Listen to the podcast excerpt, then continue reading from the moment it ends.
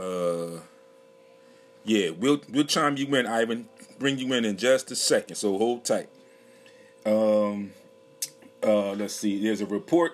There's reports that uh, Dwayne Haskins could be traded following his benching. Uh, the Suns have hired former Sixers assistant Kevin Young, and the Rockets are in a coaching search. Their list right now is a short list. They have Tyronn Lue, John Lucas, who was a staff member there under Dan- Mike D'Antoni, and Jeff Van Gundy. Uh, let's see. Dak Prescott suffers what wow. looks like a season-ending injury for the Dallas Cowboys. Um, uh, they are going to. He is supposed to have, or he was supposed to have surgery last night or sometime early today. So they're trying to get on top of it. But the way it looked, it doesn't look like he will make it back yeah. this season. Uh, the Falcons finally fired Dan Quinn, and I told a lot of people last week that um, I didn't think that he would get through the entire season. Bengals wide receiver AJ Green once out. Um, he he was seen on camera asking for a trade from the Bengals. So, Howie Roseman, Doug Pederson, Jeff Lurie, you guys should have been on the phone yesterday yeah, when this was reported because I know you get this news. So you should have been on the phone yesterday, considering what you have at wide receiver. You can't get your top two receivers or can't keep them on the field. One you can't get on the field. The other one you can't keep on the field. So mm-hmm. definitely should have been interested in that. Michael Thomas, uh, wide receiver for the Saints, was due back tonight, mm-hmm. but he's not going to play tonight. It was a fight in practice, and he punched the teammate in the face. So he will not be playing tonight on Monday Night Football. How figure? Go figure. Funny that is. The NFL schedule changes. We're going to talk a little bit about that. Uh, in Major League Baseball, the championship series have begun. Last night you had game one of the American League Championship Series. The Rays take that over the Astros two to one. Game two for them is tonight, and also game one of the National League Championship Series, the Braves versus the Dodgers. So, before we get into that Lakers score, final score, we're going to go through these picks. These, not these picks, I'm sorry. We are going to go through these scores from yesterday's games in the NFL, well, actually, week five. And waiting for Ivan. It says I can't bring him in, so I don't know what's going on. So we'll keep playing around with that. If you can't get in, you can always type in, and I will definitely get your comments read as I always do on air. So we go back to Thursday, which kicked off week five. Tampa Bay at Chicago. Chicago takes that by one, 20 to 19. Um, I'm going to come back and say some things about that game. Just real quickly about Mr. Tom Brady, who people have been considering the GOAT. And some little behavior that I just did just didn't sit well with me at the end of that game. Baldy's laughing. So that means he knows exactly. I'm going to shoot you the camera. You see him laughing now.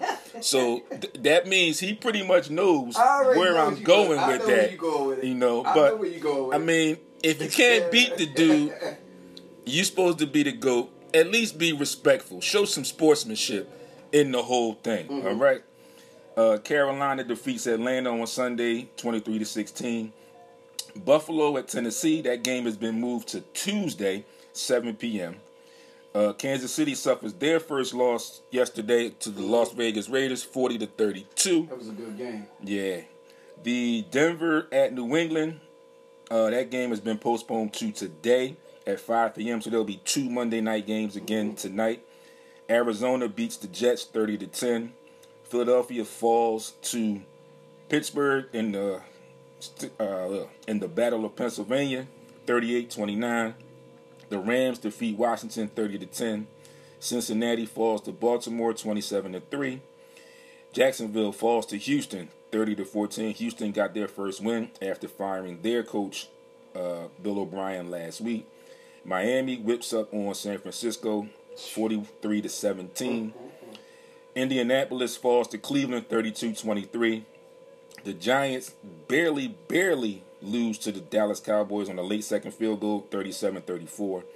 And Russell Wilson, still showing that MVP form, yeah. came back and helps Seattle win over Minnesota 27-26.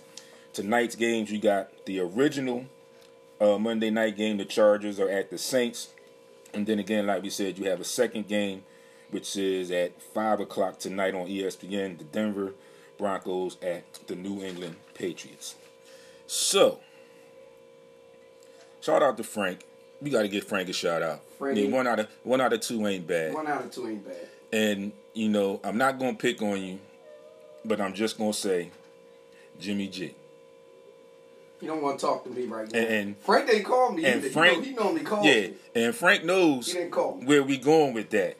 Mhm. I mean, I got another San Francisco 49ers fan sitting Yeah, he here know. with He me. know. He know what it is. All right, another one is sitting in the building with me right now, and we've talked about it. And I'm just saying, you know, that they invested a lot of money in that dude who was unproven.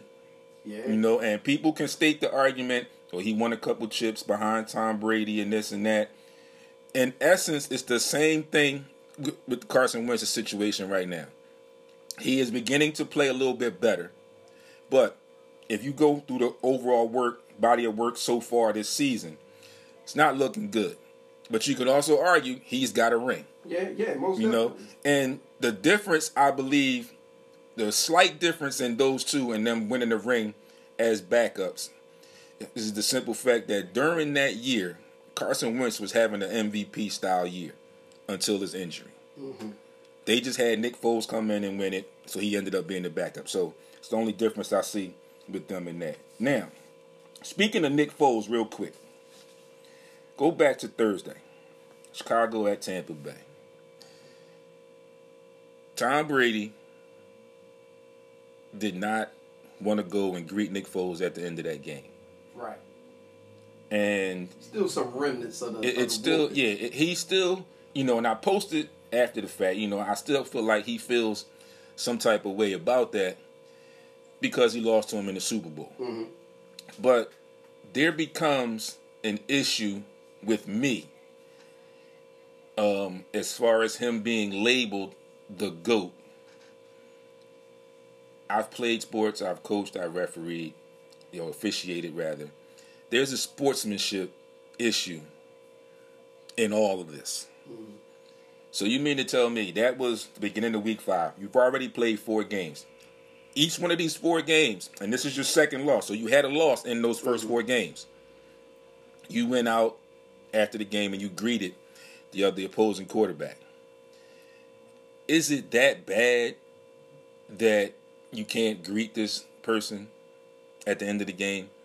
I mean, hell, even if you walk off the field and you just acknowledge, like, wave at him, nod your head, do something, it's a sportsmanship issue for me. And I bring that up because when I coached, I coached young adults. Mhm. Baldy's here with me. Baldy coaches young adults. Right. One of the things that's imperative for us as coaching youth is the sportsmanship. At that age, you have to have it. So, in essence, you plug that particular situation in.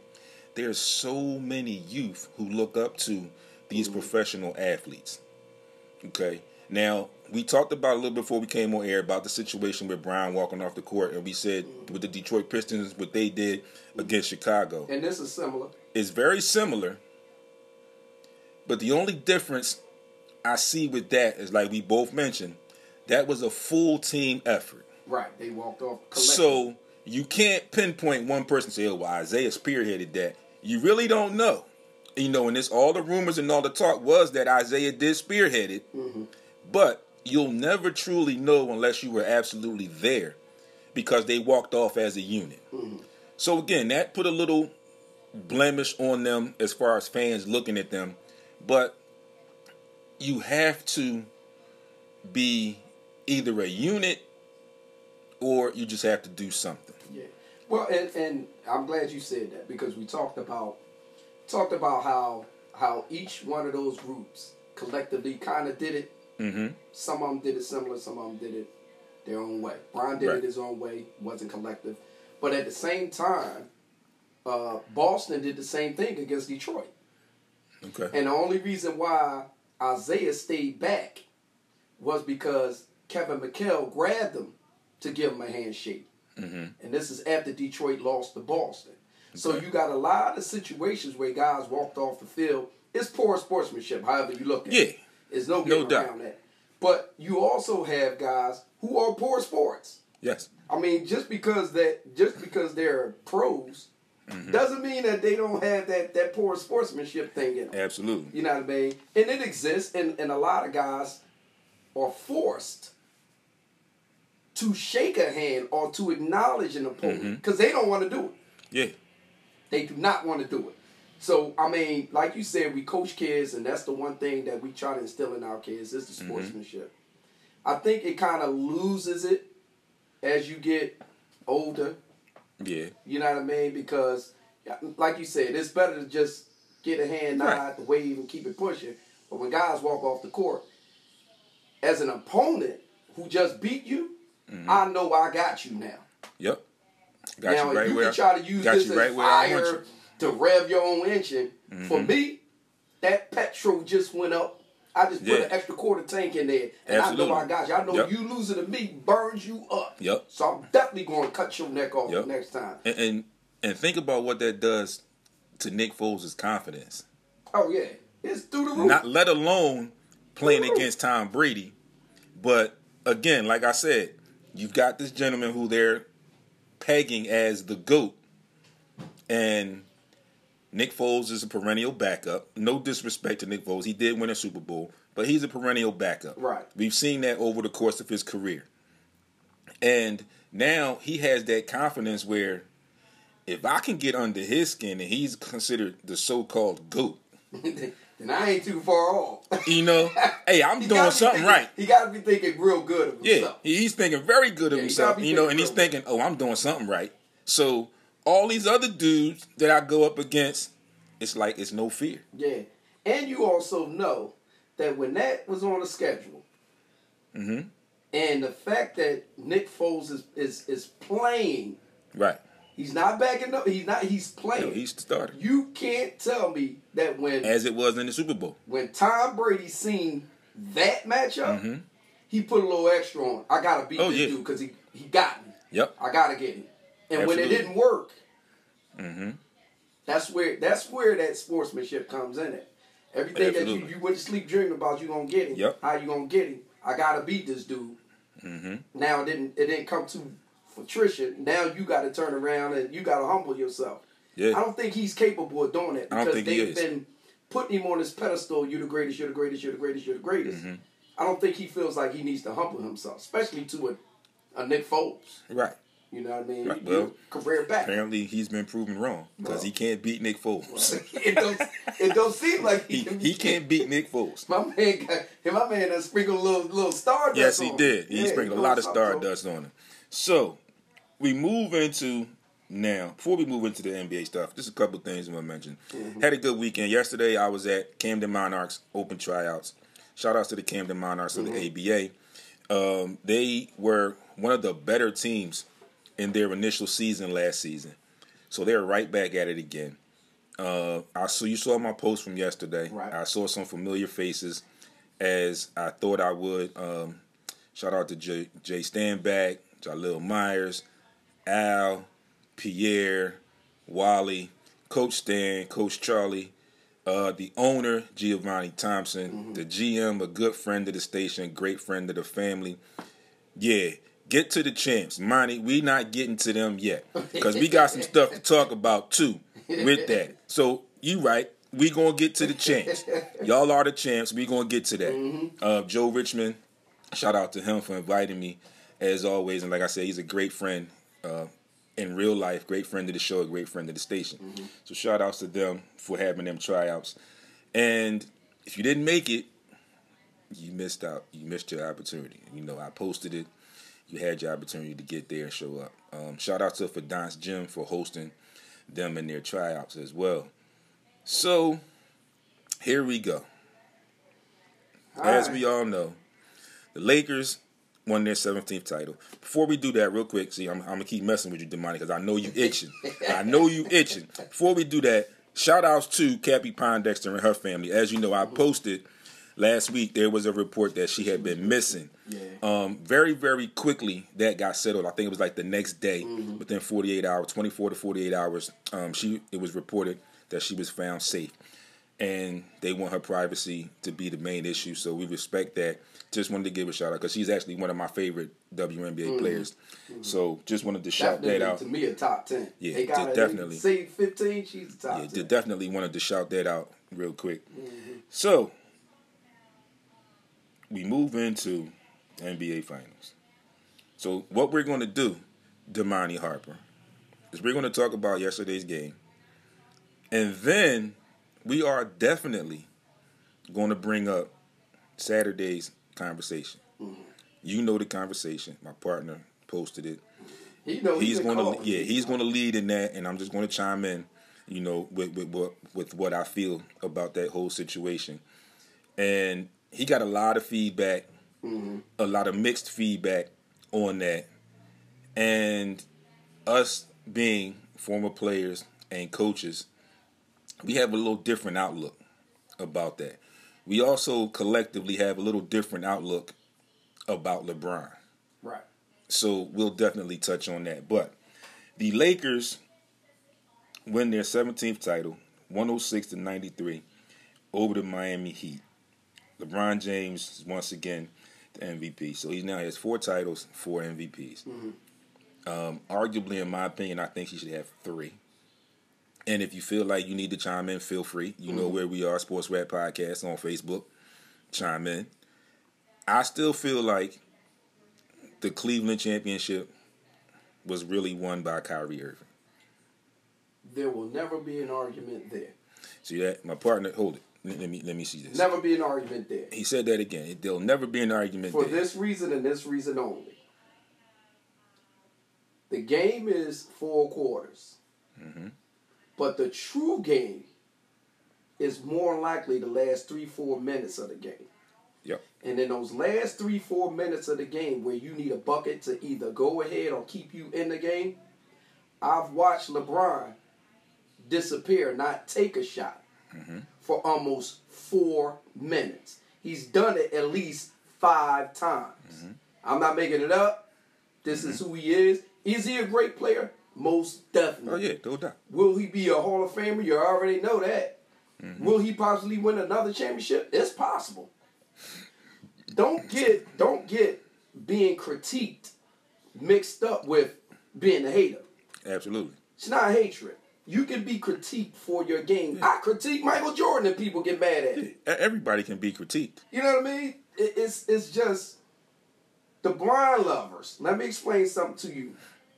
Because a lot of y'all, I mean, I don't, I can't even go back and forth with y'all after a while. It just gets, it gets tiresome mm-hmm. because you become disillusional, and you can't throw a stat out there without having the background on certain stats. Absolutely. Here's a stat.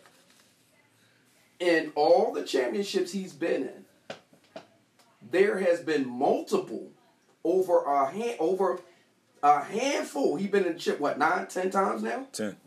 So you're talking about almost five times in the finals where he did not shoot the ball in the last four minutes of a game. Mm-hmm. That's a problem to me. If Especially you're, if if, you- if you're going to call yourself This, I was getting ready to say it. The, The greatest of all self-proclaimed time. all greatest Now- of all time. The self-proclaimed best in the world. he literally said on his HBO show and said when we when I went back to Cleveland and we won that championship and we beat Golden State, who was considered the best team ever assembled. That's what this is mm-hmm. what he's saying. When we beat them, I knew then I was the greatest. I was the greatest ever. Mm-hmm. He said it out of his own mouth.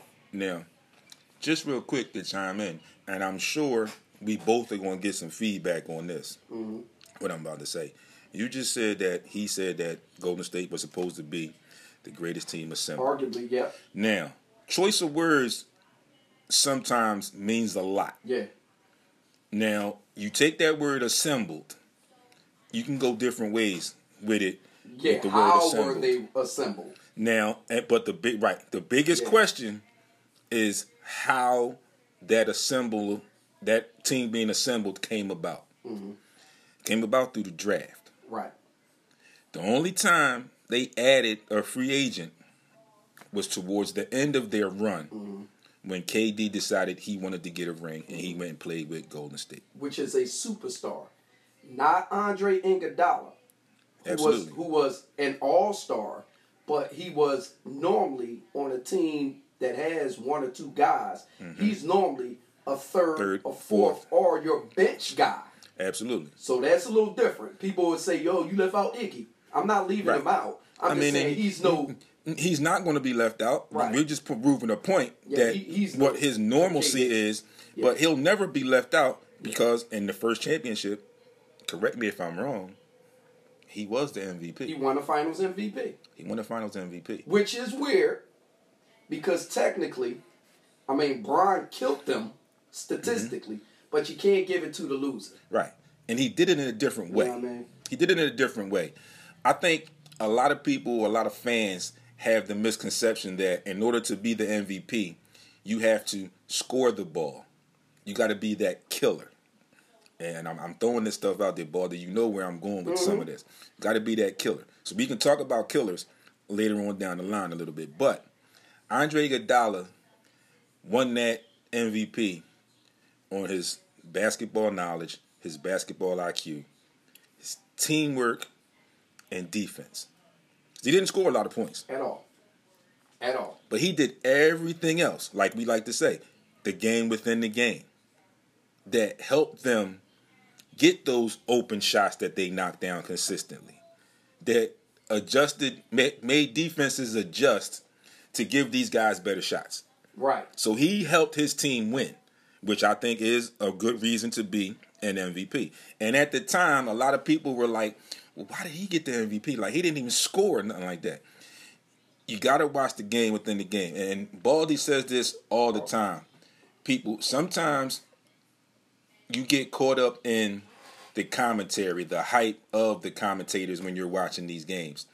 If you understand anything about basketball, like Baldy always says, watch the game with no volume.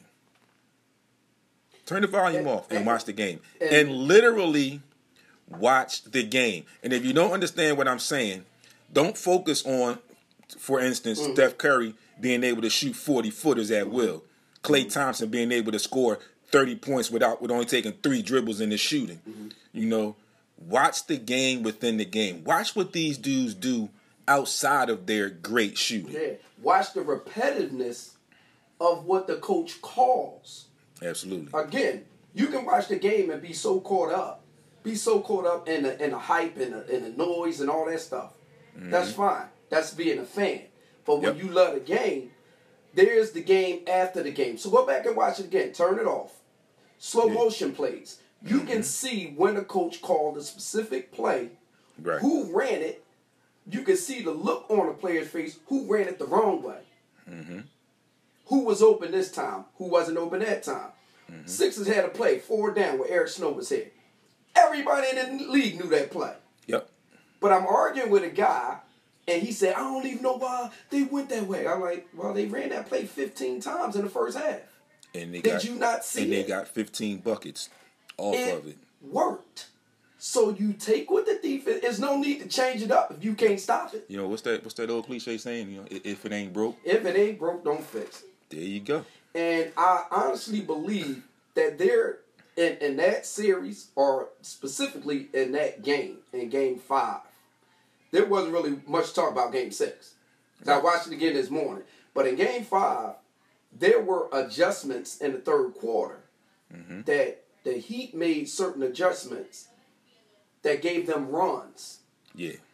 that LA couldn't keep up with. Mm-hmm. And then they ran out of some gas. Yep. I was just LA got that. to the free throw They ran out line, held the clock, and was Yeah. able to get back into the game. So Yeah. had they had some gas in the tank, they would have Yeah. ran out on that thir- know, on that 13-2 you- now that you brought that point up about them running out of gas, just think, think back and imagine, or or envision, if Bam and Dragic don't get hurt. If they don't get hurt, yeah. we we could be looking for we, we could be looking at a game tomorrow night right, right. for the overall outright title. We could be looking at a game tomorrow night. And it showed the two games that Bam came back, and then it showed yesterday. Dragic didn't start. His minutes were sparingly, were sparing, right. And Bam's play was not the Bam that we saw in game one.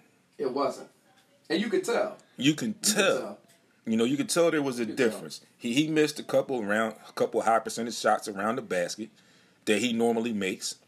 So you could tell. But just envision or imagine if those two don't get hurt. We could very very easily be getting ready for a game seven. Most definitely, because they were almost even match. Mm-hmm. In ter- not in terms of star to star or superstar to superstar, but in terms of quality guys. Right. Those guys that could come in and instantly give a charge. Mm-hmm. They were about evenly matched, and when you lost those two, you lost two of your starters. Two of your stars. You know what I mean? Two all-stars. and that's hard to do against them, Yeah, against the. Lakers team. Absolutely. So shout outs to Jimmy Butler though, as well, who had a behemoth final series. And again, we talked about this off air, and that's where some of the gas was evaporated with the 43, 45, 45, or 47 minutes he played in the previous games leading up to game six. So, of course, he ran out of gas. Uh, There's something that we didn't do. There's something that we didn't do because we got a lot of people on and they, you know, they talking a lot and they throwing stuff in, and we know it's a lot of bandwagon Lakers fans now. Oh, yeah. This is what we know of course. because they say, well, "I just like Bron." That's fine. Let's acknowledge who this guy is and what he brought to this sport.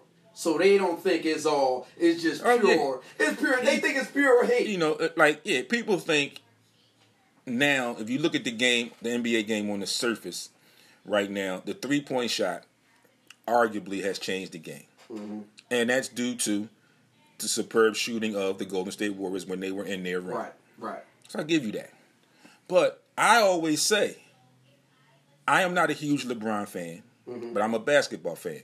So I respect and I give credit where credit is due. I've always said, and Baldy can attest to this and, and co-sign it. Yeah. I've always said it's amazing, sometimes mind-boggling, what he can do on the court at his size. Yeah. I mean, hell, the dude is 6'8", 250, maybe 250 plus. hmm Shit, he might be close to 265. And and I'm one to admit, like I said, I'm not a huge fan of him personally. But the things that he does at his size on a basketball court are amazing and sometimes mind-boggling. So in essence, my point is he has changed the game a lot. You can be considered the greatest physical athlete without being called the greatest basketball player of all time. Mm-hmm. You can be considered, to me, he is arguably the greatest physical athlete that touched this sport. Yeah. There's never been a guy six eight that runs like a guard outside of Magic mm-hmm. that jumps out the building Jordan or Dominique or Doc. I can keep going back to guys that We jump. go back- we can go We Dr. keep going back Dunkenstein, when we David talking Thompson. athleticism. David Thompson. I mean, it, the list will go on and on. But then there are things that those guys had. You look at the guys that could jump. Well, there are things that they they had deficiencies in, Yes. and you can break them down. What Absolutely. he had was a conglomerate of a physical stature. Karl Malone, same size, Mm-hmm. six eight. At one time, Bron was two sixty five. Yep. 270.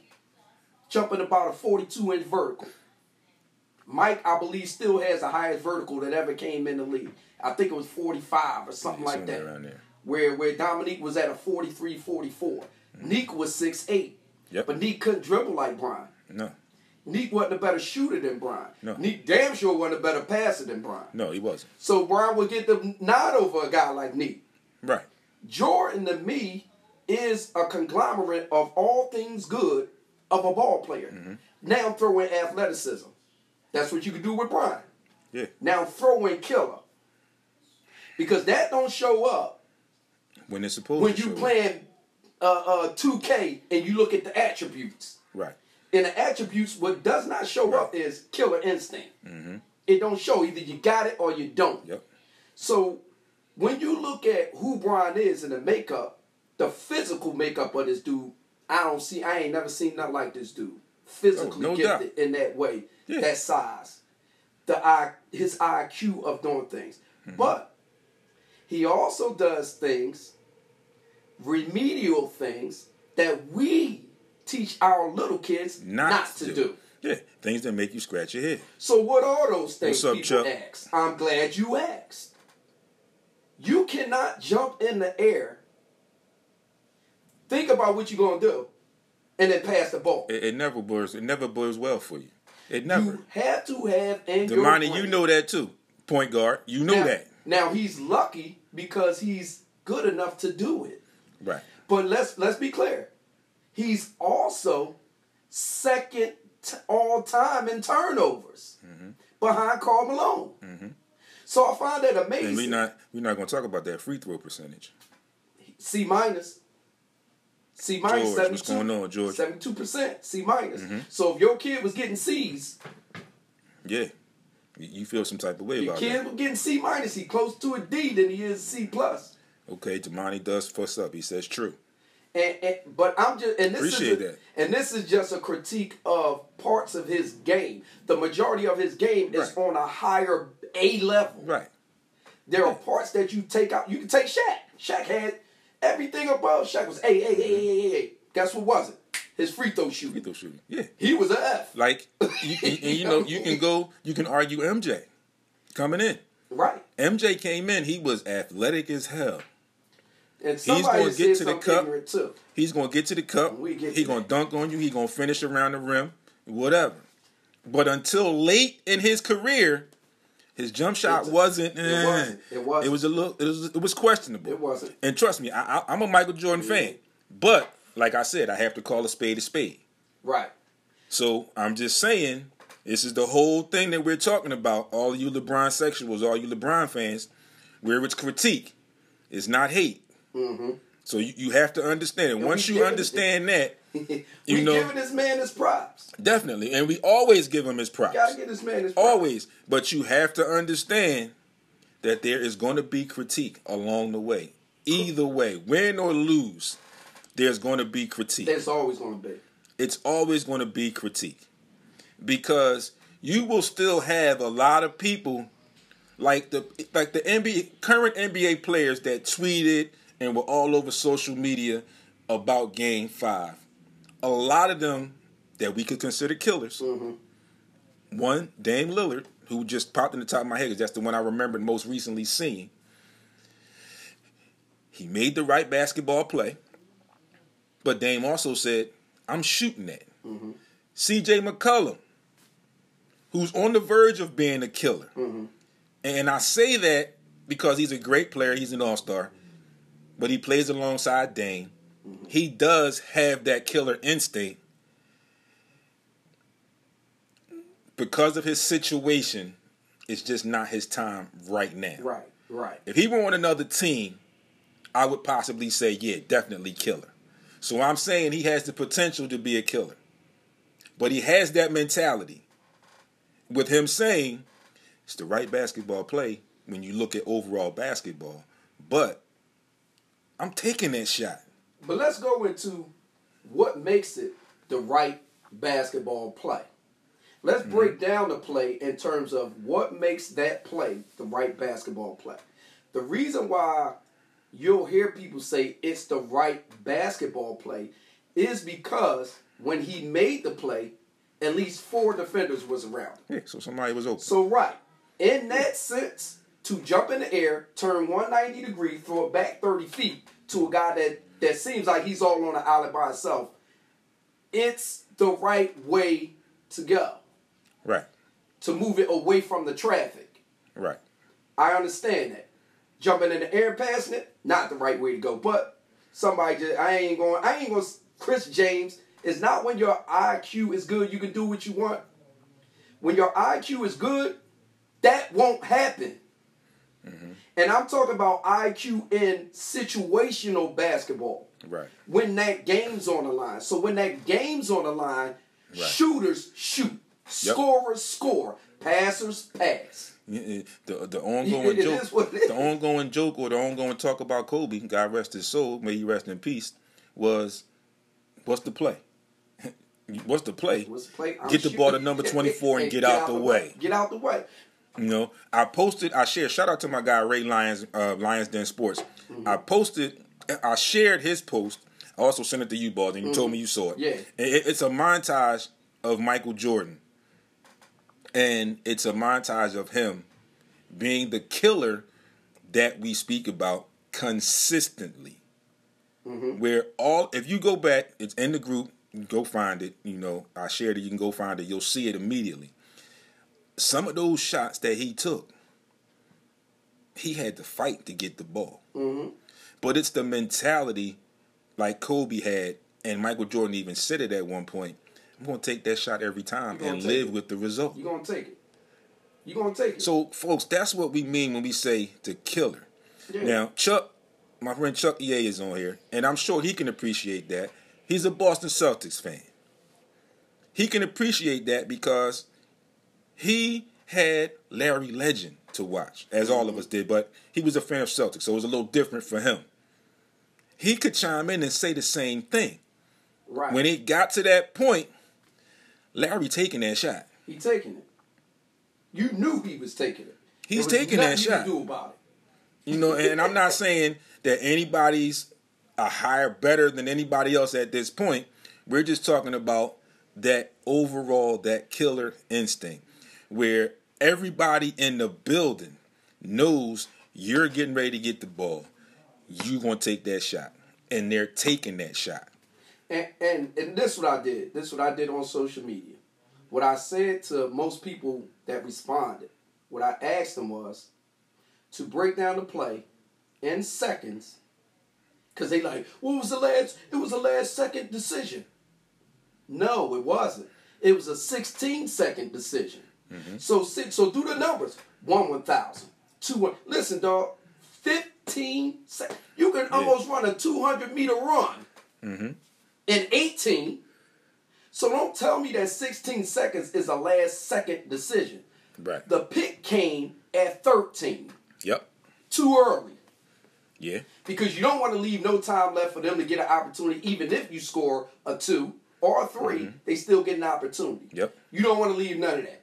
Yep. You want to be the last shot, and that's it. That's it. 16 seconds. Ball inbound. He holds it for a second. He calls for the pick. Danny Green doesn't come with the pick on the inside. Mm-hmm. Danny Green goes to the outside. LeBron takes the ball, first two steps. He's going that way. Danny Green slides to the top of the key. He's mm-hmm. open. Yeah. After your second, if it was designed to get him the ball, Yeah. After That second was the step, time. That's the time to get it to him. Yeah. Okay, that's the second dribble. Mm-hmm. That third dribble is a pull up elbow jump shot. It's a mid range jump shot Yep. with with the defender on your hip. And the second said- defender the second defender is behind the other defender. And as we said, a higher percentage shot. Okay, that's the third dribble. The fourth and fifth dribble, he's in the paint, and then he takes two steps and jumps in the air. So all his movement at no time was his eye on the rim, his head was down. He wasn't trying to score. Right. So I understand why he passed the ball. He wanted to be a diversion and not the reason. Mm-hmm. The diversion doesn't want it Right. to me. Right. You're, you're, you're just there to, Yeah. to cause confusion, to throw everybody off. I mean, shit. They could have put, D- they could have put J.R. Smith in to do that. So here's the other. Yeah. And people say, And I mean, I'm playing devil's advocate right here too. I mean, hell, they could have put Dion in to do that. But also, here's the other thing. Even after his third dribble, when the third defender slid over to stop him from coming down, well, guess who's in the corner to your right? Markieff is sitting right there. Yep. Shorter pass. So it's a shorter distance pass in your eyesight to get a shot. Mm-hmm. Okay, Danny's a better shooter. I get that. Two dribbles Still later, again- step later, you throw it out 30 feet. Still, again, if you go to Markieff in that corner, which is the shortest three point shot, which is shorter. again, H I G H E R, P E R C E N T A G E Higher percentage, man. S H O T. The higher shot. percentage shot. So me just chiming in with that, and I'm still going to keep playing devil's advocate from time to time as we walk, as we get you mm-hmm. through this. Mm-hmm. Again, and Baldy pointed it out. With all of that that went on, Danny Green slides out to the 3 He just told me that Danny Green recently said, after they win the championship, he Yeah. said that he would have probably stepped in, taking a better shot. Mm-hmm. This is where we talk about knowledge of the game, understanding of the game, mm-hmm. situational basketball What- IQ. and what options you had. You Look got the the ball, options, the time frame. 16 seconds. You're only down one. You're only down one. Just one. As I recall, a regular bucket in a basketball game is worth two points. You shoot that top of the key, foul line extended, or like Baldy mentioned, elbow jump shot, mid range game. And then sell that pump fake if you got to. It's That pump fake. a one point win. It's a one point win. Worst case scenario, somebody tries to catch up and fouls you. You shoot two free throws. You either tie or you win by one point. Well, guess what we know as coaches? We know the kids on our teams that are terrible free throw shooters. Absolutely. And we know that when that game's on the line, normally your point guard was your best free throw shooter.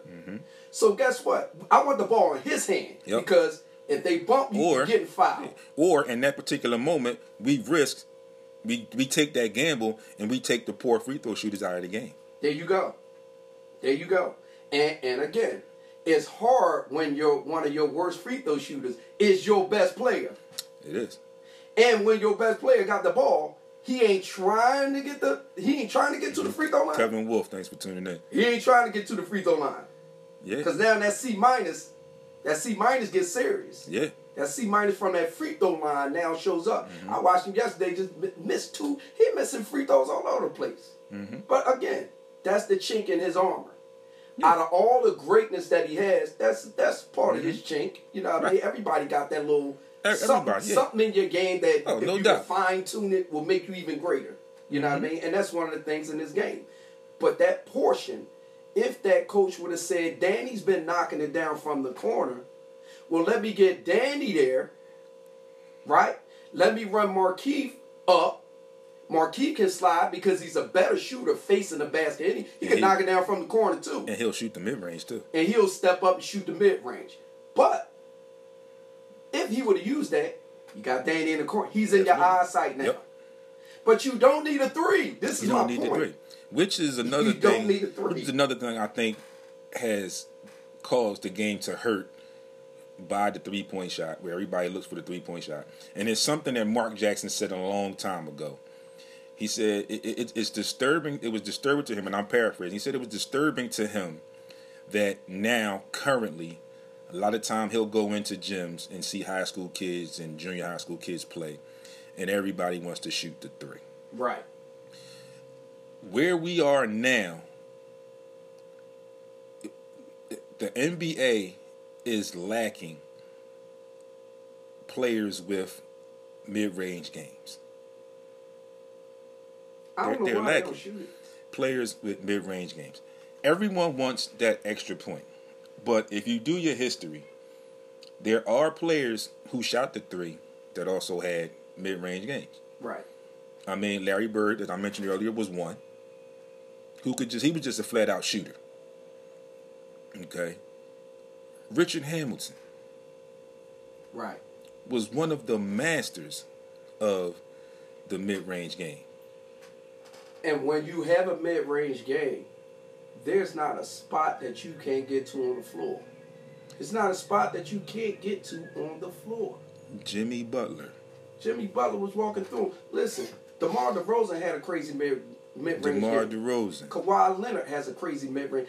Anthony Davis has a has a mid range game. Mm-hmm. That's why I didn't understand why don't you put the ball in the hand of your best offensive player, which is Anthony Davis. Mm-hmm. Anthony Davis been doing it. Mm-hmm. So he has an array of offensive skill set to get him a shot on. And just what you saying that, Baldy, your chances of getting a foul on Anthony Davis are a little bit greater because of his size, which I mean his length, and he's a better free throw shooter. better free throw shooter. And he knows how to score. LeBron, if he going to the basket, he's a freight train coming. You either going to foul him or Mm-hmm. Yeah, he you going gonna to get that he gonna get it, or you gonna move out his way. But you live with it because if you foul him, there's a possibility you get part of that possession back because of his free throw shooting. Yep. I can live with him shooting 30, 32 feet out. Mm-hmm. That's fine. You shoot 10 of them. On a good night, Bron will make about six of them. Absolutely. On a bad night, he may, may make two or three of them. Mm-hmm. I can kind of live with that. But the issue is not whether or not he's, if it's in his repertoire. The issue is whether or not he even attempted to try it. Right. Because he's done it before and against San Antonio. That same type of movement, set Yep. the pick, came around the curve. Three guys came out. He slammed on brakes, pulled up at the elbow, knocked the three Knock the down. Three down. This is the same thing he did, and I was expecting Mm-hmm. sort of that same thing before that play even occurred. I was expecting that all he needed is to pull up or get to the free throw line. Any ball player watching that play knows. All right, Mm-hmm. Right. oh they in foul trouble. All right, uh, ain't no need for yeah. Spread everybody out. That way he got room. All right, now work your magic. If they collect, if, if the second team come pull, pull up. We gonna live and die with you shooting that. Absolutely. And with that being said, folks, it is now 11:51. 51 minutes past the 11 a.m. hour. Great start to another great show, another great episode. We're gonna take a quick break. We're gonna check our notes. We're gonna gather our comments from our mm-hmm. people that have chimed in. Thanks to everybody on my feed that tuned in. Kevin Wolf, Damani Harper, George Santos, Chuck EA, Ivan Robinson. There was some difficulties, Ivan, bringing you in. We'll try it again when we come back. If not, just send us your comments, type them in, and we'll get them read on air. Mm-hmm. We're going to take a quick break. When we come back, we're going to continue this conversation. We're going to continue this Oh, yeah. dialogue. Oh, yeah. Because I'm sure Baldy's got a lot. I saw him on his phone, Listen, and I'm I try- saw him there. He's trying to gather trying it together. So we'll be back. You are tuned in to Sports Rap, Heat 100 Radio. We'll see you on the other side in just a few minutes. All right, y'all. So we on a little break, so I'll get a chance to go through some stuff. If any of you guys are trying to get on here and be in this camera, uh, just let me know. Back.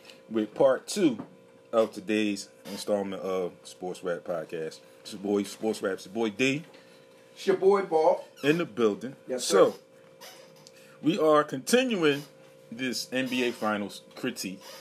And again, a lot of people are probably going to continue to say that there is hate. We've seen it all along. We're going to get to some of Baldy's comments um, that were chimed in on some of his viewers. Damani, you, you said get to the champs, so we on the champs now. The chumps. So whenever you feel free, Eric White, my guy, good, he thanks white. for tuning in boy? here's your chance, your opportunity to add your comments. I, like I said, I'm getting the alerts. So you see, I'm shouting everybody out. I know when you're watching. I know when you're tuned in. So you got to give me comments. If you don't want to call in, give us your comments because we here and we can read the comments on air. So and tell him too if he wants to go live. That way yours stay open, yeah, he can if you count the money, if you want to switch in, yeah, switch over to Baldies. and I'll in time. I think I got a yeah, I think I got a little bit too much stuff going Yeah. on over here with I'll mine camera him in. because I couldn't get um Mighty Mouse in. And we can try again once again, Mighty Mouse, if you want. If not, just type in your comments, Mm-hmm. everything you want to say, and um, add that in. As I said, Mighty Mouse, um, good friend of the show. You all know him, legendary Philly boxer, Yes, sir. great fighter in general. Um, they just had a fight last week where his fighter, Nafir Charles, got his fifth victory, fourth by knockout. Um, they got an upcoming fight on November the 11th, I believe it is. I posted it so you can get back to the group and find that. If you need more information, D, hit me on my Instagram at sportsrap underscore D. I posted it there. Or you can men- message me in the group, Sports Rap Podcast on Facebook, and I can get you all the information that you need for that. So, Baldy just read an interesting comment, and we read it off air, and I immediately said that we got to read that on air. So, we're gonna get to that All right. real quick. All right, so this this comment, shout out to my man Ru, Ruben Payne. It's, a, it's one out. It's, it's a coach in this city that he puts in work. Alicia Martinez, cuz, thanks Yes, for sir. tuning in. So shout out to Rube. Rube, your your uh, Shout out to you, Rube. Thanks for tuning yes in. Yes, sir. Your comment was, we gotta we gotta stop comparing Bron to MJ. The game was different. MJ era, there was no three second call. For all y'all that want to learn basketball, I want y'all to dig in right now. Get your pens, get your paper, Yeah, write it down. So we understand eras and why a player can score in certain areas that they can score in now that they couldn't then. All right? Mm-hmm. No three second call. No defensive three second call. All right? You can hand check. Some players like for for for a defender to have their hand on them. That way they can use that against them, that momentum against them. Yep. But I'm gonna were- add something at the end of this yeah, comment about were, that hand check. you were able to to move a player as a defensive player. You were able to really, literally Mm-hmm. push an offensive player in a way that that the discretion of the referee was kind of blurry at that Mm-hmm. particular time. It was a more physical era. Um, there was no flagrant one, two, three foul calls. Right. So that means in that era of Michael Jordan, pretty much had to be bleeding to get that flagrant foul. Right. It, it they had to start rumbling and couldn't control the mm-hmm. rumble in order for somebody to get thrown out. Now, if you're on a break and somebody bumps you and you sell it, they almost get kicked out the mm-hmm. game. So you got to go review that. yeah, so they review. You get 2 You get first of all, you get the you continuation. That's two. The flagrant.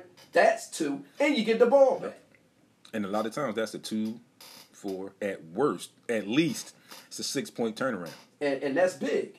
That's Mm-hmm. big. And a game that could be a difference in between one or two points Mm-hmm. now turns into a seven, eight point game. Yep. All right. So there was no zone. No zone. You had the man up. You had to man up, and you had to you had to literally bump off your man, and your man the the advantages and disadvantage became apparent on a basketball court. Yep. So when you got a guy like Isiah that you can play uh, uh, Cleveland at the time, where a guy like uh, uh, uh, Mark Price was playing on Isiah, he gets bumped off. It's no chance. Now you got now you got your biggest guy on a guard, mm-hmm. on one of the baddest guards in the He's league. at his mercy. Where in this era you just sit in an area. Mm-hmm. That's that's all the zone is. You can be in an area, and it, it kind of forces you to take certain mm-hmm. shots. And, and just to pay attention to people, look at the basketball courts now and then go look at an old basketball court. That defensive circle under the basket, Michael Jordan's era, it wasn't. It wasn't there. It wasn't there. All right, and remember the series were the best of five until the conference final. NBA finals was the best of seven. Yep. So you so you got to go off of you know when you start looking at how LeBron even is able Wow. to have all these wins. Yeah. You're You talking know- about two extra games because most of them are seven now. I was just getting ready to say that. It's some people that's probably going to chime in and wonder why I said this, or maybe even question why I said this. Mm-hmm. But again, like I said in the last segment, there's going to be times when I'm going to play devil's advocate. So what you just said, three, five game series, five game, then it was a 7 Mm-hmm. So now, playing devil's advocate, the game got softer, and you got they gave you more two more chances to win. Not only that, think about this. Not only that, think about this. We're talking about a series that's going to five, so I only got to beat you three times, Absolutely. right? Yep. Now you got your regular playoff games are 7 Mm-hmm. so now I got to beat you four times. So you got to win at least four. Got to win at least four. If if the if it goes four one, we played five games. I still had to beat you 4 Mm-hmm. Okay, so now that's an extra win in the win column. I don't got seven chances. I got five chances. Which Yep. one you think is harder to play? Mm-hmm. I only got five games. Yep. I ain't got seven chances. I ain't got no time to do load management or And- a guy get hurt. And That's why they play at right, and we look at it now. It- it's set up for an ideal NBA situations, playoffs, excluding the bubble. It's set up for the home team because they'll have four games at home in a seven game series as opposed to the lower seed having three games. Yeah. Where in the five game series, I've got three games at home, Mm-hmm. and the other two are at my opponent's building. So now, in order for me to win, even if I'm the higher seed, not lose one at home. I gotta get one in your building Got to. Because I only got three in mine. Mm-hmm. Mm-hmm. And then, like Baldy just said, you better not lose one at home because now you got to get both games On the road. on the road. And and it's a different mindset. That's why when you look at the way they played the game, and I always say about when you talk about the 80s and you talk about the players in the 80s, what makes a player special is what the era dictated and how you stood out. Right. Magic stood out because there was nothing like him. No. He was a six eight point guard who ran. He was a basically he was Yeah. a power forward. Yep. And when people saw that Magic was doing everything against the Sixers, what was in his makeup to do it? They had never seen nothing like him. Absolutely. I get it. Mm-hmm. What made Michael Jordan special was the fact there was no six six two guards that really dribbled. Right. They were the spot up shooter guys. They were specialists. Yep. You did have Andrew Toney who could get the ball off. Dennis Johnson who could get their shot off. You had guys that could do it, but they mm-hmm. won six six and Right. they did not have a forty five inch vertical. Not at all. So that made him special. Mm-hmm. And the fact that this dude could defend, now he's on a smaller guy. Mm-hmm. He can post them up. He can go by them. He can. He was a very good free throw shooter. So when you start taking apart his game, the only thing that you could think of pertaining to Michael Jordan was, ah, he just can't beat these other teams. The Bulls couldn't beat those teams. Not just him. Right. He was a scorer. Nique was a scorer. Mm-hmm. AI. AI was a scorer. But in that 80s era, those were good teams. Yes. You had to have a good team. So when we had these conversations about possibly comparing guys, I'm always going to Mm-hmm. Aaron say, Hunt. Thanks for tuning in. Big Bird. Brr. I'm always going to say, when you attempt to compare people, you Right. have to understand where these players came from, Mm-hmm. why they are special, Yep. why they stood out, because it truly was a sinner's league. Yeah. It was based around your big man. So for this guard to do what he was doing was extraordinary. Mm-hmm. Now, fast forward, go 10 years later. There were guards that had the general makeup, the physicality of a Jordan. Jumping out Mm-hmm. the gym, they, they doing all types of stuff. Yeah, but they still didn't have Jordan stuff. Right. So there was stuff that they, even though physically they could do some of the things Mike did, Yep. they still ain't have that. Yep. And what was that? Yep. It was still some blanks. There's always going to be that thing we say, it. Yep. You either got it or you, You don't. You know Absolutely. You can't teach it. You can't buy it. Can't- Either you got it or you do. don't. Either Yep. you got it or you don't. And when we talking when we talk about Bron, we're we're normally talking about decision making Mm-hmm. in, in specific times, mainly in the finals because he's been there so many times. But it's always going to come down to what did he do at this point or that point or that point, and it's not to kill this man's game. It's No, to not at all. critique it Yeah. to where had he done it, how much Mm-hmm. greater could he have been? Had he started posting up, how much greater? I understand why you don't post up because they're going to foul you, and it's going to expose how your deficiency at the free throw line shows up. Yep. So I get it. So let me stay away from that. I uh, they gonna put it Mhm. psychologically. Yeah. There are guys that won't go to their left. Yep. It exposes them. Mhm. They will not do it. You know what I mean? And, and when the defense knows it, they It's know. guys that won't drive to the basket. Period. What we used to do back in the day, when you know somebody can't jump, you say, "Come on, I'll give you lane. I'll give you mm-hmm. lane. Mm-hmm. I'll give it to you. I Yep. know, I know I'm gonna punch this joint. Yep. I'ma or I to know I'm gonna take half a step, two steps off you, because I know you're gonna shoot that from right there. You're not even gonna You're attempt not even going to to go attempt to to, the come basket. down there. Not even going to attempt. Now, what I wanted to add in when we talked about the older generation or the, the, the 80s with the hand check, Mm-hmm. Gary Payton, the glove, was superb at the hand check. And a lot of people misconstrued his nickname thinking it was the glove because he played great defense. Mm-hmm. That was part of it. But he was on TV. He was on NBA on TNT. Right. And he had a, they had a little segment with him, and they were talking about Steph Curry at the time. And again, no disrespect to Steph Curry. He does what he does great. I get that. It's his era now. That's what they do. He's great at it. Okay.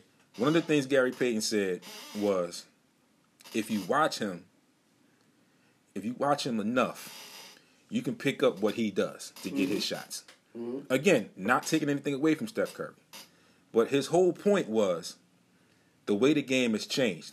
Gary Payton said, and I'm paraphrasing, if I had been able to play against him where he played when I played, my hand check will throw his rhythm completely off. And it will switch and have him at my mercy as opposed to him putting other defensive players at his mercy. Yeah. Because now I'm putting sending you where I want you to go, where I have the upper mm-hmm. hand. You're not gonna set me up where you got the upper hand. I'm gonna set you up to where I have the upper hand. So I just wanted to add that in so people understand what you meant, you know, when you talk about the hand check. And that hand check was a lot because the hand check went on your hip. Right. And when you teach kids initially, when you tell them to play D, you tell them watch the hips. The hips are the the hips are the tell, as they say in poker. The hips are the tell. Now, exactly where the players going. if I can get my hand on that hip, I can control everything that you do. Mm-hmm. As opposed to you with the step back. There would be no step. If you could hand check now, there would be, would be no no step step backs. True. True. You wouldn't have space to do it. You wouldn't have space to do it. You wouldn't be able to get into the step you, back. you wouldn't have no space. You would be able to do it. It's like like you said, it's a different era. It's totally different. And we can't keep having these conversations about greatness and who's the greatest. That to me, Kareem is the greatest. Right. That's me. I think on every level, this man has been great. Mm-hmm. He's the number one scorer. If you, if, if I mean, he got over almost sixty five hundred assists Mm-hmm. as a center, like Yeah. And, and shot you know, block, like you name it. the, the, the funny thing in you say that, and, and I think more people need to understand that that these conversations are what they are. People bring them up just to see who's right, who's allegedly right, or allegedly who's wrong. Within, when in essence, there's never any right or wrong mm-hmm. in those types of situations, because just getting back real quick to the MJ LeBron thing and you talk about titles, you talk about championships, you talk about championship series. And again, folks, I'm playing devil's advocate, so if you feel you need to chime in, chime in, please. Sports Rap Podcast on Facebook Live. You people always talk about MJ when people say, "Oh, well, he got six rings," and and it was in a movie, Bad Teacher, and a lot of people say it still. It's the only argument that you have. And I mm-hmm. quote from the teacher that set it up to the little kid in that movie. It's the only argument I need. Right. Now, Frank just tuned in. Now, to understand that or to give you a better understanding of that, no discredit to Bron. It's a great feat. Been to the finals 10 times. He's still two behind Michael Jordan, and he's been there four more times. Arguably, if MJ doesn't have the situation with his dad and him retiring from basketball, he could be 8 and 0 in the finals. True. And I mean, for all intent purposes, I'll say 7 because I'll give them one loss in those two that he missed. I'll give him one in there. So I'll say 7. He's still 3 ahead of LeBron Right. in less appearances. hmm Okay. The only championship, as far as team wise, that LeBron has won, where you couldn't arguably say that that was a super team, was the one in Cleveland when he went back. Right. He got them to the finals in Cleveland, but he couldn't do it all by himself. Now- him what he said.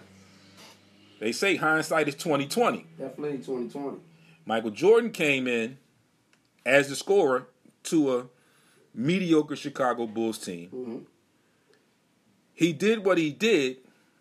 He just couldn't get over the hump because it was he was himself. And at that time, when he played, teams realized, oh, he the only one they got. Mm-hmm. He can get 40, but he gonna feel this 40, and they not gonna win. Correct. Okay? Then you move to the other side, LeBron, and Frank says MJ was another monster. He's still the GOAT. Had that's eight champ. Right. He would have possibly had eight, Frank. We just said that. Um, he probably would have beat Houston twice. You know, I was just saying to be nice, for sake of dialogue, just say 7 Um, he said that he's a Lakers fan and he still has that number. He still said, I'm a Lakers fan. I still say he not number one over MJ. That's true. I mean, I'm glad you said that. that that's a good point. Now we move to the other side. LeBron got his first chip in Miami, where he went to a team that was already a champion. Dwyane Wade was a champion before he got there. If you don't know that, he won it with Shaq. And at that point, Shaq didn't win the MVP. Dwyane Wade won the MVP. Mm-hmm. So he goes there. They bring along Chris Bosh. And I tell this story frequently. When it first happened, I told a lot of people they're not going to win it their first year together. Nah. And Honestly. people thought I was crazy when I said that. For the face value. Oh, they got LeBron, D Wade, and Chris Bosh, who in their own right, before they teamed up, were Right. the man on their respective teams. right. We all know you play basketball. It's only one ball. Mm-hmm. For those three guys to come together after being the guy who's going to take that last shot, Mm-hmm. the guy who is the man, the main focus of those particular their respective teams, they have to figure that out. Yeah. Somebody has. to Somebody sacrifice. has to defer at some point, or somebody has to say, mm-hmm. "Look, it's, excuse me, it's your night. You got it tonight. Mm-hmm. It's going to take some time." And like I said, Dallas beat them because Dallas was a, more of a team. And when I say more of a team, they played together as a five on the court unit, They were more fluent. as more so than the three on the unit with the other two guys on the court as far as Miami at that time. Right. So they progress and they move on and they win two. Okay. The the biggest thing I like to bring up in that Miami Heat run were the two champions, the two finals appearances against the San Antonio Spurs. First time they played the Spurs in the finals, they beat the Spurs. Mm-hmm. Spurs still had a 10. They still had Tim Duncan, Manu, and Tony. But they beat them. Right. Outright. They beat them. No questions. The next time around, we all know what happened then. Mm-hmm. San Antonio whooped that ass. Mm-hmm. Showed them, oh, it ain't going to just take three, y'all. You need everybody. Yeah. And at that point, it was San Antonio with their big three. And I'm just saying big three because that's what people say now. They also had Boris Diaw off the bench. Mm-hmm. They had Bruce Bowen, the specialist. That's five people right there. It's a unit that won that championship and showed them you got to be a unit Yeah. and win this. I this. think DeJuan Blair might have been on that team. Yeah, right? you, you got to be a unit and win this. One of those teams, I think um, Malik Rose was on one of those teams, he if not that. both of them. So you know you got the pieces where you need the pieces. Malik Rose was the, the defensive player, the rebounder. Mm-hmm. We got our scorers. We need people to do the little stuff. Okay. Then LeBron becomes a free agent again. He goes back to Cleveland, where again Kyrie was there, and Kyrie couldn't do it by himself. Right. They get back together. They add some pieces in, whatever, some specialists, Mm-hmm. and they get one in Cleveland. Over Golden State, mind you. They get one. Okay? Year after that, it pretty much, the bottom pretty much drops out of it. So now you move on and you become a free agent. You get to the Lakers. Your first year there, this is the second year there, right? This is the second year in the Lakers, right? Yeah. First year there, you don't even make the playoffs because of what was already there. So now you build, you move pieces and you build this second super team, so to speak. You get rid of all these guys that freed up all of this money. Mm-hmm. You bring in Anthony Davis. All right, he's a free agent, whatever. You bring in Anthony Davis, he signs there. You got a guy that's six nine, almost seven foot. He tells you, I don't want to be the five. I'm not coming if I got to play the five. Which would have been absurd in Michael Jordan's era. You Right. six nine, Right. you gonna play some four with yeah. the five, dog. Yeah. I don't care what you say. Well, you can stay where you at. Mm-hmm. Then you- telling me you ain't gonna sacrifice? Then you add in pieces who, and I said this, and this goes back to the walking off the court episode when he showed his frustration. Not necessarily hand pick these dudes, but a lot of these dudes you had your hand in bringing them Bringing to them the there, organization. Michael Jordan, and like I said, I'm playing devil's advocate, and I'm just pointing out some things. Like we said, there's no hate. It's not really a comparison. I'm just pointing out some things of how the game has changed and progressed. It's no real center center play in the NBA right now. Back in the 80s when Michael Jordan played, your games were evolved around your centers. Mm-hmm. So he had Scottie, who was the other All Star. Okay. But for the most part, it's pretty much it. That was it. His centers were the likes of Brad Sellers. Brad Sellers, Bill Wennington, Luke Longley, Joe Corzine, uh, Corzine, an old decrepit Bill Cartwright, You might have you had Orlando Woolridge, who Orlando was young, Woolridge, who was right? a young Orlando Woolridge. But was out was outsized at Yeah, the time playing center. They won. Mhm. Okay, and people are all people will argue if he didn't have Scottie, he still wouldn't have won. Well, take that back. You talking about in the early 80s Mhm. right? I'm, I'm all right. Go ahead. Yeah, people will say that he didn't have Scottie, he wouldn't have won. But I mean, his guards were B.J. Armstrong, Ron Harper, Steve Kerr, John Paxson. None of these guys were great players. They were very solid, very good players. But they all had roles. Mhm. He had Horace Grant, right? Again, Frank, I said Bill Cartwright, I said Horace Grant. But my point is, none of those guys at that era were dominant centers right. at They that none of time. None of them. They did their job. Okay. The Scott Williams. They and the did their job. You- Like we like to say, they were serviceable. Cherokee Parks. Right. They were serviceable for what Yeah. they did. And they won three. They knew their role. They knew their role. Now, the catch 22 is Michael Jordan, they won the first three. Michael Jordan had some personal issues, things of that nature. Um, Frank said he would have won some trips without Scottie. I think so too. So he had his personal issues. He He, left the game. He said he would have won without. He without. would have. He would have won without Scott. I Scottie. disagree. He, it's, that's that's arguable too. There Baldy no- says he disagrees. There was no other Scottie Pippen in the league. no other one. Right. So Who, you- who you going? Who you exchange Scottie for? you, you don't. You There's can't. not another number 2 Mm-mm. that has scored and has has accumulated that many statistical Yep. categories That's in, in NBA Right. as a number two option. Yep. So you move into that little gap, that two year gap where he left the game. And I say this all the time, and I just said it again, and Baldy agrees, and other mm-hmm. people agree with me. Arguably, they could have won those two in between Yeah, without him, yeah, without him. they was there. They was one shot away from going back to the chip. Yep. So he comes back during the season, not at the beginning of the season, during the season.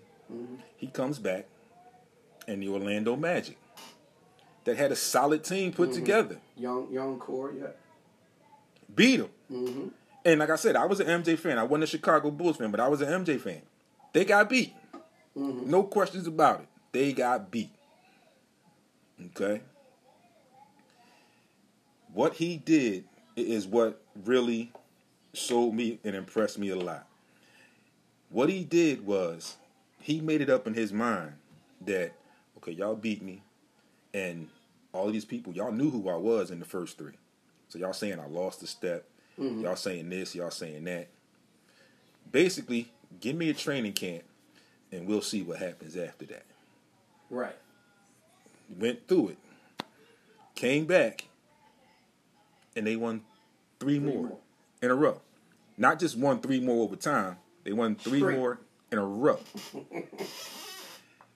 One of the biggest things they did in that second half was they made the adjustment and they went out and got Dennis Rodman, Mm-hmm. who was still undersized as a center, Mm-hmm. but he had the heart and the penchant for rebounding. And people don't know. Do your homework. Know your history, folks. Dennis Rodman in college and high school was a scorer. Mm-hmm. When he got to the pros, he knew where he fit in to make the team successful. And let's remember too. Oh, go ahead. Go ahead. this is my last point. Before I, before I let you change my mind, but what I'm point the point I'm getting at is none of these guys were superstars on another team, and Michael Jordan or Scottie Pippen said, "Yo, we need him because he's a superstar. Right. We need to play with him." Right. They were pieces. They were pieces They were pieces that, that were fit into what they could do.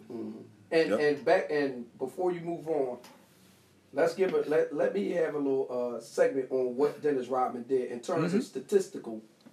Because, Mm-hmm. Absolutely. Because we're in a statistical era. It's a lot of analytical cats out here that want to throw stats out here. Mm-hmm. Let's look at what a rebound does for your offense. Mm-hmm. 24 second shot, shot clock. Okay, shot goes up. Let's say the shot goes up at eight, eight seconds. Mm-hmm. Comes off. Dennis Rodman snatches it, throws it back out. Fresh 24. Bang. That's a defensive possession. Before you finish, real quick, not that 14 second reset. Yeah, exactly. Not the 14 second. I got the whole 24 the all whole over again. 24 all over. So now we reset it back to 24. Right? This and this is an offensive rebound.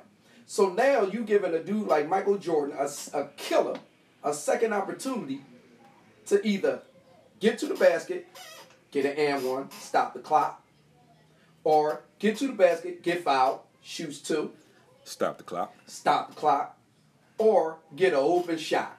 You take your pick. But what you just did was found three ways to get killed again. And you mm-hmm. couldn't stop Dennis Rodman. He's getting 20 rebounds. So let's do the numbers. 14 of them 20 is, is offensive rebounds at the time. He's resetting the clock back to 24 20 times. Yep. And mind you, before you finish, mind you, people, he's resetting that shot clock back, but that game clock is still going in and one the game clock is still going. You're burning one. T- now you're playing catch up. Mm-hmm. So this is what this dude brought to the table that allowed one of the most prolific scorers to get Yep.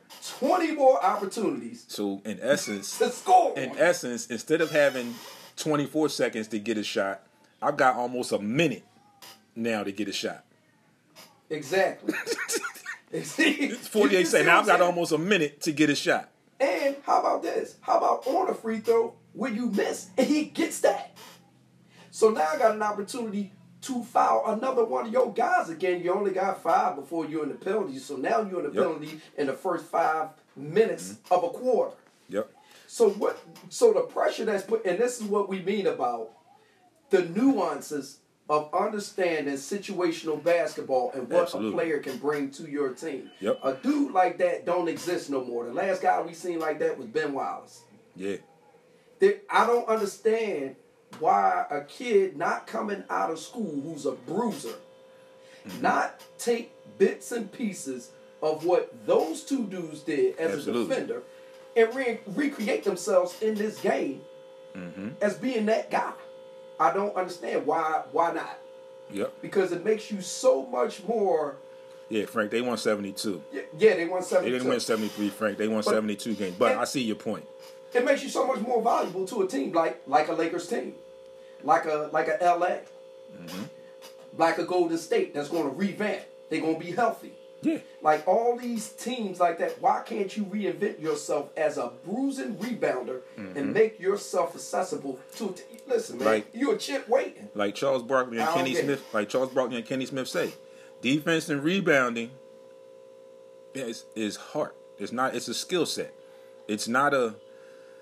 If I want to do it, it, it, takes heart, and it's a skill set. It's. I mean, it's a mindset. It's not a skill set. It's a mindset. It is. It's a want. It's an effort. It's a it's a it's a know-how and an effort. The one thing that coaches mm-hmm. that drives coaches crazy is when Yeah. you know you have a Yep. person on that team that can rebound. Yep. How you play a whole game at six and Perfect. you got two rebounds? Perfect example of that, Ball. You talking about kids need to do their homework and reinvent. We can even come a little bit further than the 80s, 90s Jordan era. We can go into the Sixers, and this is just playing devil's Mm-hmm. advocate again. 2000, All Star game. Kembe Mutombo is playing for the Atlanta Hawks. He's an All Star that Yeah, year. yeah. Sixers had the best for the time. Larry Brown's the coach of the Eastern team. This dude in an All Star game gets 20 plus rebounds. Right. Immediately, what happened after that? They Let's got on the phone and they made a trade. Let's get it. Theo was hurt. They weren't sure if he was going to come back or not. They made that trade, and look what happened. Although they didn't win it, but look how it changed the face of that team after the All Star break. It changed the whole perception because we were a defensive team. That Mm-hmm. just that solidified us. We was holding teams under 85, 86 points. Yep. You had the six man of the year in Aaron McKie.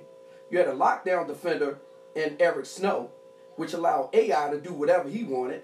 And you had one of the You premier George Lynch George Lynch. at small forward, Yep. And you had one of the premier premier rebounders in the league at the time. and you still had Tyrone Hill, who was a 10 12 re- Yep. uh, uh, rebounder. So you had guys, Mm-hmm. and we and we had our makeup, and Yep. that's what we mean about teams having makeup. We had our makeup. We knew we wasn't going to outscore people, Mm-hmm. Yeah. but Because we, I personally think if George Lynch hadn't have been hurt, we would have got a couple more, maybe one or two more games in that series. We probably wouldn't have won it, but it would have went more than five games. I, I honestly believe that. I think it would have went more than believe five that. I think that you know they had too much fire. They had a little bit too much Yeah. firepower for us offensively, but defensively we was able to kind of keep up with. and and You again, know it's I like you said, it's kind of like you pointed out just now, like you pointed out a little while ago with the LeBron situation where he had his options. Kobe and Shaq knew their options. The Rick Foxes, Mm-hmm. you know, the other guys that were on those teams, the Brian Shaws, Mhm. Tyronn Lues, the other guys that were on those teams, they knew their roles. And as a unit, I know where this dude is. right, So Kobe can play that decoy, for lack of a better word, and go to the basket. Four of them draw on me. I'm purposely going or making an attempt where I can get that pass to Rick Fox in the corner because I know he's going to be there. right, right, and and that's the one of the things that that some of these teams don't have. They don't have a good weak side rebounder. Mm-hmm. So when you look, start looking at teams, just start looking at certain the rebounding aspect of a team. Let's go back to the Sixers. Mm-hmm. Not even that team. Let's go back to when we had Ilyasova. Mm-hmm. Let's go back to when we had Saric, JJ Redick. You know, we had that crew of guys before we got Right. rid of them. We were the best rebounding team Yep. in the league. There was no space on the floor. We had the biggest team in the league. We had Mm-hmm. the youngest and the biggest team in the league. Yep. Our youngest guy on the team was 6'10. Ben Simmons. Mm-hmm. He's he playing against six six one, six two, six three guards. And holding his own. Yep. Defensively. Right. We know he don't like to shoot. Yeah. Yeah. Defensively, we were a good defensive team. When they left, everybody and their mom drove down the lane and came at everything we had in Yep. paint because it was gone. Ilyasova, who was a very good offensive rebounder, we lost that. So now we don't get second chance opportunities. Mm-hmm. Yep. We were able to hide the fact that, that Joel would get stupid fouls Mm-hmm. because you had a guy there to kind of guide him. Yo, listen, we don't need that. Like I got it on this side. That's the weak side rebounder. Yep. We don't have that, Don't have it right now. and it shows. So Yeah. now you look at the amount of points we give up now, Mm-hmm. and look at where our rebounding is. It's all a telltale sign. And, Absolutely. and if you don't have that, it it it just keeps going down. And when you look Mm-hmm. at some of these good teams, are not so much good, but the teams that are that are in contention defensively, look at the weak side rebounder. Look Mm-hmm. at how they get at the ball. Yeah. That offers an opportunity to score, Score again. again. Yep. And that's that's that's basketball. That's that's one on one. it's simple basketball. Yeah. It's one on one. We get the rebound, we can shoot again. Yep. That's Yep. it. It don't get no. It don't get. But see, that's a It's- want. You gotta It's, want it's to a do it. mindset. Yeah. You gotta want to do it. Like they said, it's a mindset. It's Yeah. not a skill set. You know, I don't know what happened to Damani, but he wanted us to get to the champions, we got to him, and he hasn't chimed in on my. He, We don't care. All right, y'all won. It's over. Today's a new day. That was yesterday. You know, y'all got that. Yeah, y'all got yourself. The organization has its 17th title. I'll, listen, I'll Kudos tell to them, them. I'll be down there to give you your little drink, your little celebratory drink, so you can go ahead and number 17 and talk your talk. Absolutely. I'm gonna let you live, cuzzo. I'm Now- gonna let you live. Let's get into some real basketball. Let's get into some inside basketball stuff. All right. And this is some of the stuff that we always talk to Frank Uh-huh. about as well. So, you won this championship, Mm-hmm. but you had a lot of guys that were there this year That are that could gonna- very well not be there next year. Well, let's name them. The 30 foot shooter is one of them. Danny Green is unrestricted free agent. Yep. I think Cuz is a free agent. Lil Cuz is an unrestricted free agent. Uh, Avery Bradley is a free agent. Avery Bradley's a free Even though he didn't play in the bubble, but he's a free agent. Rondo was on a one year deal. Rondo was on a one year deal. Dwight Howard was on a one year deal. One year deal. I think JaVale McGee might be a free He came agent. over as a yeah. He So he might be a free agent. They only so signed him for one year. That's so what's six that? guys. Six guys. You also got Dion Waiters. That's seven. So you got seven guys. Now I know I'm missing somebody. I know I'm missing somebody out of the It's restricted. not. Yeah, it's of not. it's not. KCP because I think No, he's he's still signed for another two years. I think Caruso might be in that mix. hmm Uh, who else is on that roster?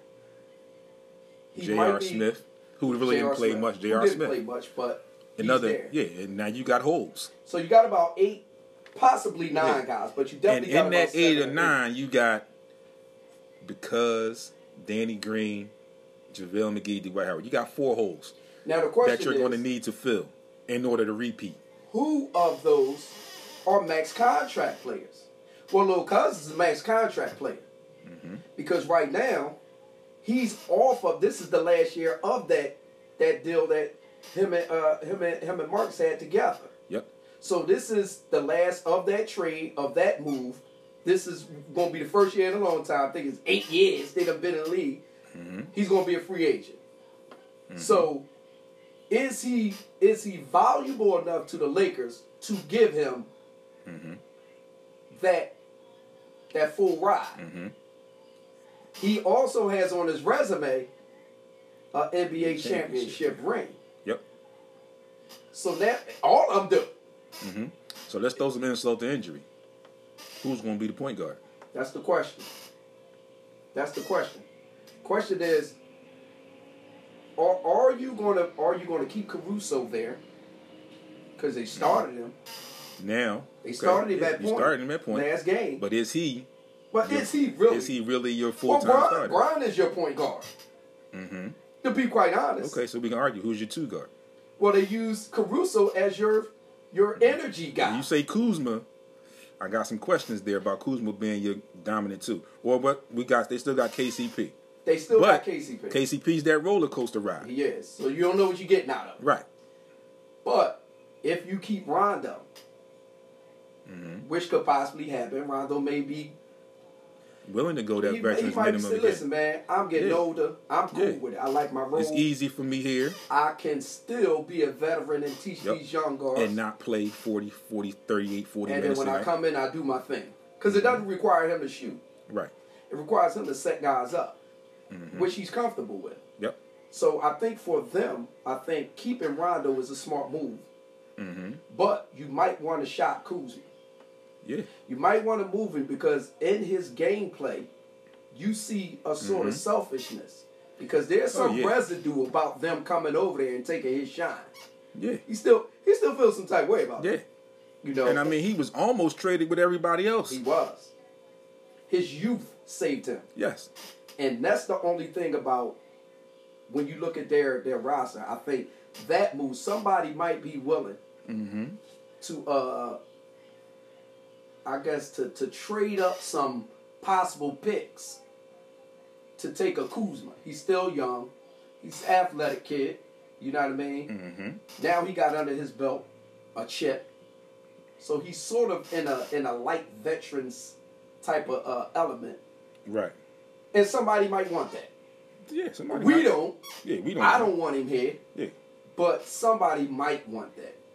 Mm-hmm. And so you know when you, I- I think that the the the must signs for them, I think you got to go back with Rondo. Honestly, Yeah. think they should go ahead and re-sign Lil Cuz. I think they should Mhm. go ahead. They got enough money to do it. If Right. someone's offering something more, I would say, Lil Cuzzo, Come on home. take your cash. Take your cash. Take your cash and dash because now you got the ring. Mm-hmm. You you've got you've got with a, with a lot of guys acqu- attempt to acquire in their careers and you got it. So I say take it, take Right. it and roll. Josh Hart, I forgot you right. Oh, Yeah, good Josh looking. Hart. Oh, Josh Yeah. Hart is still there. So I mean, when you think about what they can revamp with, you just got to look at look at uh, what's going to be available and what options are going to be Mhm. available, and who's conducive to what you're trying to do. Right. You know, who can you plug in there that you that you getting rid of that are Right. similar, if And not you know better? what's funny? With all those other guys coming in, I forgot about Josh Hart. Yeah, yeah. He got buried on that bench, man. Mm-hmm. He got buried on that, and he can play. I like Josh Hart. Yeah. I like him. Yeah. Do I like him as a Sixer? No. No. No. I don't. So it, it's gonna be tough. You know. they got some stuff to do, man. They got Yeah. some homework. Yeah, they got some work They got do. some homework. And I mean, some of those guys, like your De- JaVale McGee's and your Dwight Howards, and Mhm. you know, they older. They, They, might, have, yeah, they, they, might take that little They may take that little veterans minimum. They Yeah. come back. I got a ring now. I can Yeah. take this veterans They minimum. can take that little minimum, yeah. and they could they, they can bring them back because you need those bigs, and they're Yep. athletic bigs. Absolutely. You know what I'm saying? Yeah, they are. Yep. So, that being said, it's almost time to call this thing a wrap. Yes, sir. Backtracking, we got week six coming up, starting Thursday. Uh, week four's winner was Tiffany Singleton. Got you. From she's already been squared away, so Okay, shout out to her cool. for her win. Did we give her a shout out on the joint? Yeah, I did, Okay. and I talked to her, Okay. you know, messaged her and everything. I- so I didn't even get we giving yeah, giving her a shout out now again. So we got week six coming up. You see, we got you got two games tonight. You got Denver and New England tonight at five. You got the Chargers and the Saints closing out, almost closing out week five, and then on Tuesday you have Buffalo and Tennessee Yeah, Tennessee. to finally close out week five. So week six, we move in. We're gonna give you some picks real quick. We got Thursday, Kansas City at Buffalo. Although Buffalo is playing very well right now, Andy Reid has always been good preparing his team after a Mhm. loss. So I look for KC to bounce back. I like KC in that game. Then we go Yeah, I'm into go into Sunday's games kicking off. You got the Texans at the Titans. Texans look like they might have made a turnaround there. Yeah. I'm gonna go with the Yeah, I'm Texans. gonna go with the Texans. There. Bengals at the Colts. Oh, I'm going with Indy. I'm going with Indy, veteran quarterback there, and uh, Philip Rivers. I like them there. The Falcons and the Vikings. Going with Minnesota at home. Yeah, I'm gonna go with Minnesota. the uncertainty there with a new coach, new interim coach there. So things will be changed. So that first game is always tough. Washington football team at the New York Giants. I, I listen. Considering the way the Giants played I- yesterday, I'm gonna go I'm with gonna the go Giants. with the Giants at home. the Giants. Yeah, I'm going with the Giants at home. Definitely gonna go with the The Ravens at the Eagles. Valiant effort. Just don't think they have enough. Uh, Travis Fulgham is playing pretty good. Yeah. but the receiving corps is just not enough. And enough with with, with Yeah. Lamar Jackson, I'm going with the I'm going Ravens there. The Browns against the Steelers. I like what the Browns are doing right now, but I was slightly. And that's a tough game too. it's a tough game. But I was Yeah. slightly impressed with that front seven, that front four, at least for uh, the Steelers. So I'm going with the Steelers. And Baker Mayfield is a smaller quarterback, Yeah. so I'm going to go with the Steelers yeah, there. I'm stick with the The Bears at the Panthers. Like what Teddy Bridgewater is doing. Mm-hmm. Bears got a solid defense. It's Mhm. another tough game. I'm going with Nikki Six. I'm going to go with the Bears on the road. right. I'll go with I'll go with Carolina. Okay. The Lions and the Jaguars. Mm. Another toughie. Mm. I like Detroit. I'm going with Detroit. I like Detroit. Yeah, I'm gonna get Detroit that The Dolphins and the Broncos. after they kicked our ass. You, you definitely got gonna go with them, right? I'm going to actually go with the Dolphins against the Broncos I'm gonna go with them too. They they look Yeah. they. I'm, I'm The- going with them. The Jets and the Chargers. I like the Chargers at home. The Jets are just yeah, a mess yeah. Right now. Packers and the Bucks.